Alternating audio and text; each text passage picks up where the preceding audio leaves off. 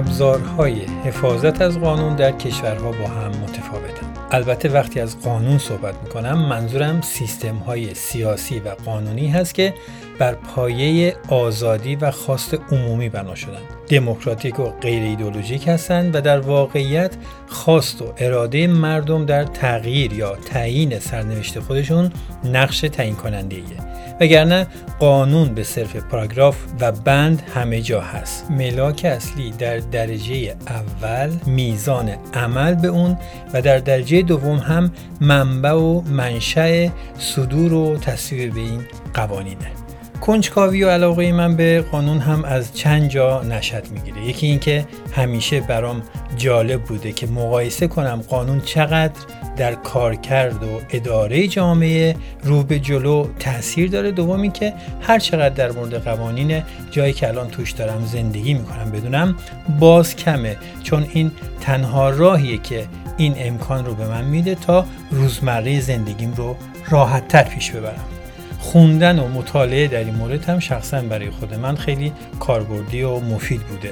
چون به نوبه خودش هم درک بهتری رو در عمل از یکی از دموکراسی های بزرگ شمال اروپا به هم میده و هم دید و نگاه هم رو به جامعه سوئد روشنتر و دقیق تر می‌کنه. و امیدوارم شما هم بعد از شنیدن این اپیزود با من هم نظر باشید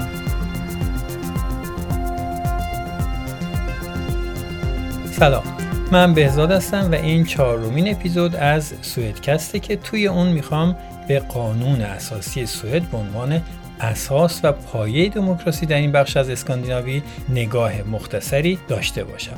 البته مدل حاکمیت قانون و فعالیت سیاسی در سوئد به نوبه خودش بحث بزرگ و خیلی جالبیه که من قصد دارم نه به صورت سریالی و بعد از این پادکست بلکه در قالب تک اپیزود در آینده بهش بپردازم و امیدوارم که مورد توجه شما هم قرار بگیر. سوئد در مقایسه با جمعیت خودش یکی از بزرگترین پارلمان های دنیا رو داره.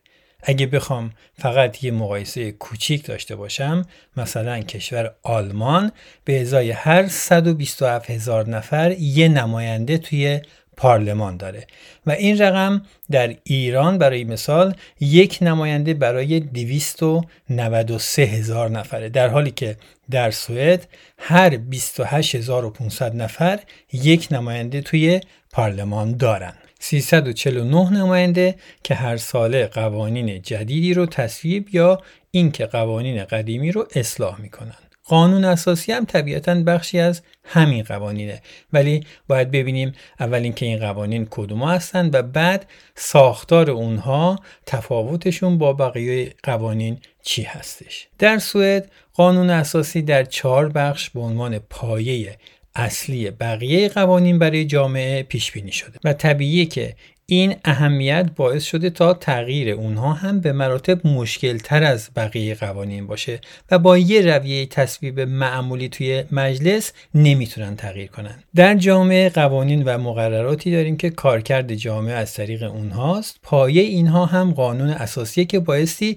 متضمن تثبیت و خلق یه جامعه امن باشه که بتونه در مدت زمان طولانی این شرایط رو فراهم کنه و مهمتر از همه اینکه اجازه نده کسی از قدرت عمومی سوء استفاده کنه. این قوانین و خط مشی محکم در قوانین سوئد که قواعد بازی رو برای پیشرفت جامعه رسم می‌کنن به ترتیب عبارتند از قانون نظام حکومت یا ریرینگسفورمن قانون جانشینی در سلطنت یا سکسوخونس اوردنینگ قانون آزادی مطبوعات و نشر یا Tryckfrihetsförordningen و قانون آزادی بیان یا Yttrandefrihetsgrundlagen قانونگذار ترتیبی داده که این قوانین به سادگی قابل تغییر نباشند اما چطور؟ لازمه تغییر در قانون اساسی دو مصوبه مشابه در دو دوره مجلسه که بین اون دو دوره یه انتخابات جدید هم صورت گرفته باشه.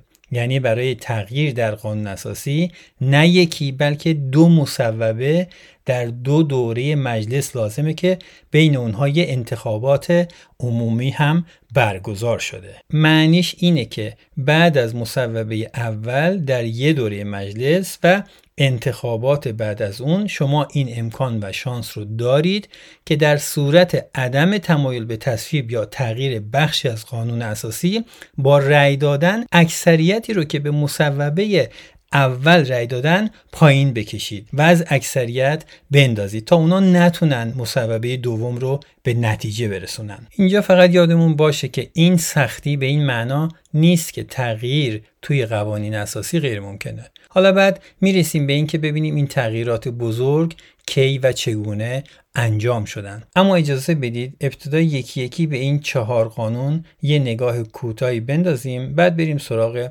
بقیه مطالب.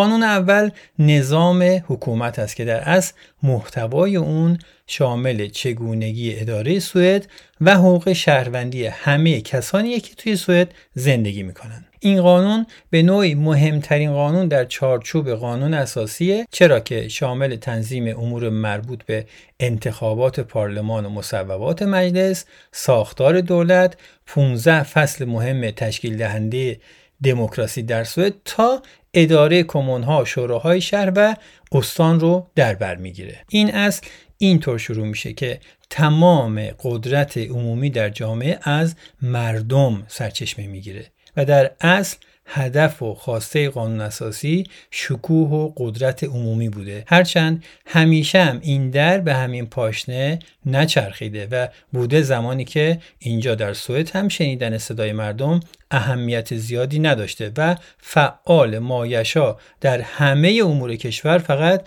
یک نفر بوده اونم پادشاه. اولین قانون نظام حکومتی یا همون ریرینگز فورمن در سوئد 200 سال قدمت داره. و تا اوایل قرن بیستم هم اعتبار داشته. تا جایی که دیگه شاه مجبور به تقسیم قدرت خودش با پارلمان و قوه قضاییه میشه و مردم اجازه انتخابات عمومی پیدا می‌کنن. اما هنوز قانون اساسی تغییر نکرده. این پروسه یه چیزی حدود 50 سال البته طول می‌کشه.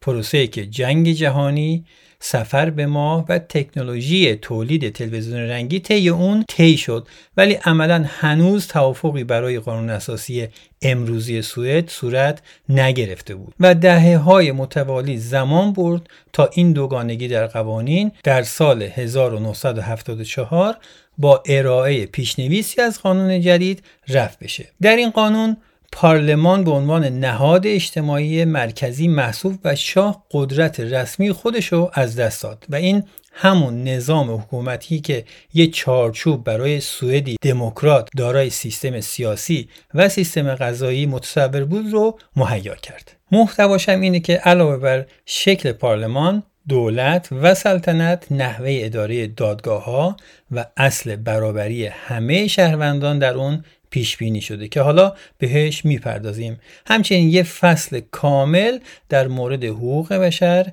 و آزادی های فردی که همونطور که گفتم به سادگی قابل تغییر نیستند از نقاط قوت این قانون میشه به آزادی بیان دسترسی به اطلاعات آزادی تجمع و اعتراض آزادی عضویت در انجمنها و آزادی مذهب اشاره کرد.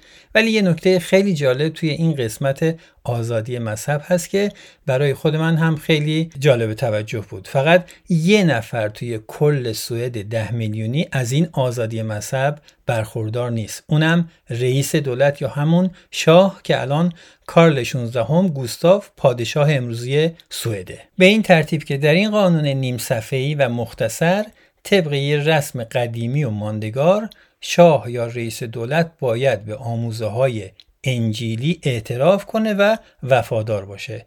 و دیگه اینکه شاه اجازه تغییر مذهب یا بی مذهبی نداره. نتیجهش این میشه که اگر شاه تصمیم بگیره دین دیگه ای داشته باشه یا از دین خارج بشه تاج و تخت رو از دست میده.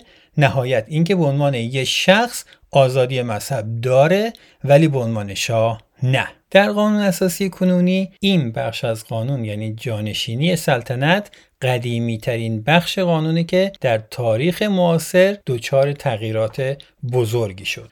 بزرگترین تغییر توی این قانون از سال 1810 تا الان مربوط میشه به حدود 43 سال پیش.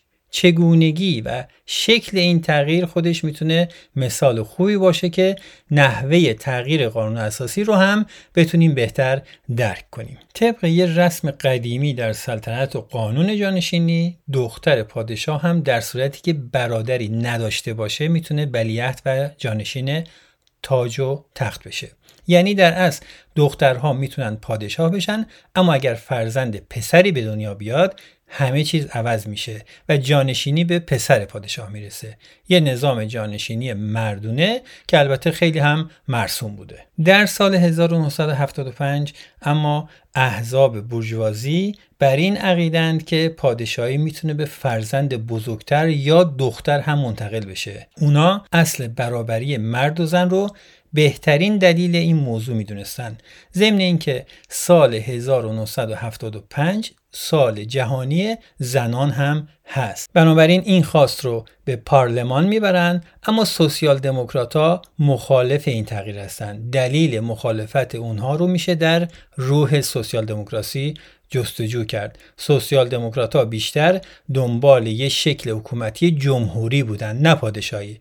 و انتقال پادشاهی به فرزند دختر رو اساسا مایه بقای طولانیتر نظام پادشاهی در سوئد می‌دونستند. با اینکه تصویب این تغییر کمی بعید به نظر می رسید اما تغییر نظر دو نماینده مجلس عضو حزب سوسیال دموکرات که فعال حقوق زنان به شمار می آمدن و خلاف خواسته حزب خودشون رأی مثبت به این طرح دادن تونست با 151 رأی آری در مقابل 148 رأی نه توازن رو به نفع جناح مخالف به هم بزنه و اولین مسببه این تغییر به نتیجه برسه. یادمون باشه این زمانیه که شاه و ملکه هنوز فرزندی ندارن. فرانسس ویکتوریا یا دختر پادشاه سال 1977 متولد میشه. ولی هنوز قانونا وارث تاج و تخت نیست. چرا که بایستی این تغییر یه بار دیگه توی مجلس دوم به تصویب برسه. اما در این اسنا و قبل از مصوبه دوم کارل فیلیپ پسر و فرزند دوم پادشاه 13 مای 13 مای 1979 به دنیا میاد و طبق قانون قدیم چند ماهی هم ولیعهد سوئد به شمار میره. ولی این خواسته احزاب برجوازی در مجلس بعدی هم در همون سال یعنی 1979 تصویب و از اول ژانویه 1980 اجرایی میشه. حالا دیگه ویکتوریا وارث تاج و تخت سلطنته و قانون جانشینی سلطنت در سوئد به این ترتیب تغییر می‌کنه. این تغییر البته به مزاج کارل گوستاو پادشاه سوئد خوش نیومد اما به هر حال تغییراتی بود که بر اساس قوانین اساسی و مصوبه پارلمان انجام شده بود و شاه و خانواده سلطنتی نیز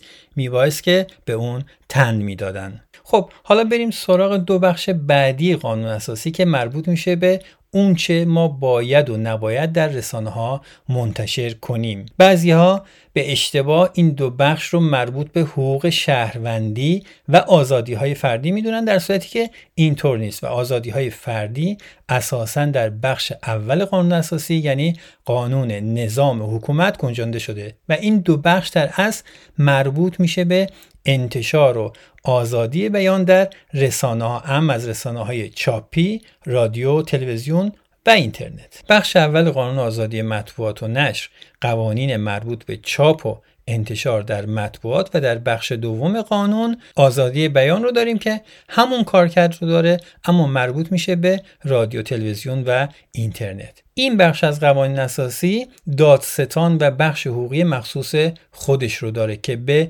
یوستیتسی کانسلر یا کارگزار حقوقی دولت معروفه به این معنی که در حالت عادی پلیس و دادستان عمومی که در همه جای کشور اختیارات مربوط به نشون دادن عکس در مقابل وقوع جرم رو داره. ولی اینجا اگر جرمی در حوزه چاپ و نشر و آزادی بیان رخ بده مسئولیت پیگیری اون به عهده کارگزار حقوقی دولته. شاید این سوال پیش بیاد که حالا چرا این دو بخش مهم از قانون اساسی در مورد دو چیز شبیه به هم صحبت می‌کنن؟ توضیح این موضوع تقریبا کمی تاریخیه به این ترتیب که ریشه قانون آزادی مطبوعات به اوایل قرن 18 برمیگرده چیزی که در همه دنیا هم به عنوان قانون اساسی آزاد مورد توجه قرار گرفت. با این هدف که حق نظارت رو به جناح مخالف در پارلمان بده که بتونن انتقادات خودشون رو آزادانه و قانونی منتشر کنند. که شباهت زیادی هم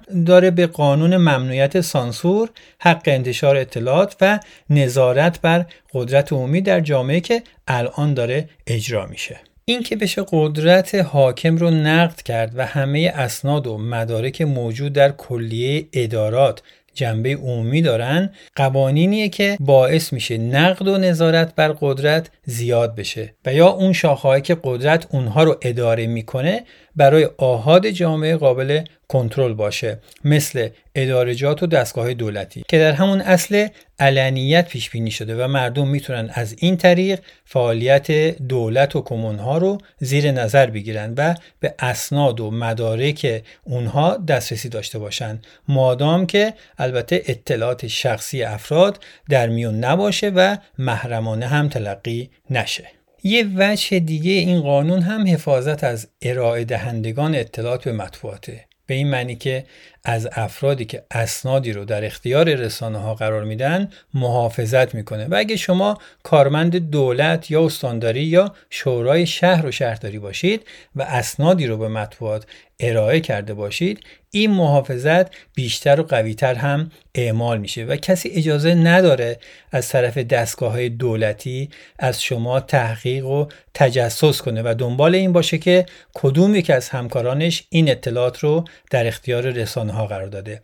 و بیتوجهی به این امر هم می‌تونه مجازات های قانونی رو برای اونها داشته باشه. اما برای اینکه بهتر توضیح بدیم که چرا قانون آزادی مطبوعات و آزادی بیان به هم شبیه هستند باید اشاره کنیم به اشکال جدید و تکنیک هایی که در واقعیت دنیای امروزی رسانه ها و مطبوعات وجود داره. همه می‌دونیم که در نیمه دوم قرن بیستم اتفاقات تازه‌ای در این حوزه افتاد که شکل انتشار اطلاعات رو کاملا متحول کرده. تا سال 1991 این قانون برای رادیو و تلویزیون هم قابل اجرا بود. اما بعد از اون و با ظهور اینترنت و شکل جدید دریافت و ارسال اطلاعات دیگه موضوع فرق می‌کرد و همین باعث شد تا قوانین قبلی به روز شده و هماهنگ با فضای تبادل اطلاعات در اینترنت تنظیم بشه. این زمانیه که ضرورت یک قانون جدید احساس میشه. قانون آزادی بیان که سال 1991 تقریبا یک کپی از قانون آزادی مطبوعات هست. اما اختصاصا به رادیو تلویزیون و اینترنت مربوط میشه و امروز وقتی راجع به قانون آزادی بیان صحبت می‌کنیم در از منظور هر دو این قوانین هستند اما به طور واضح مطبوعات چاپی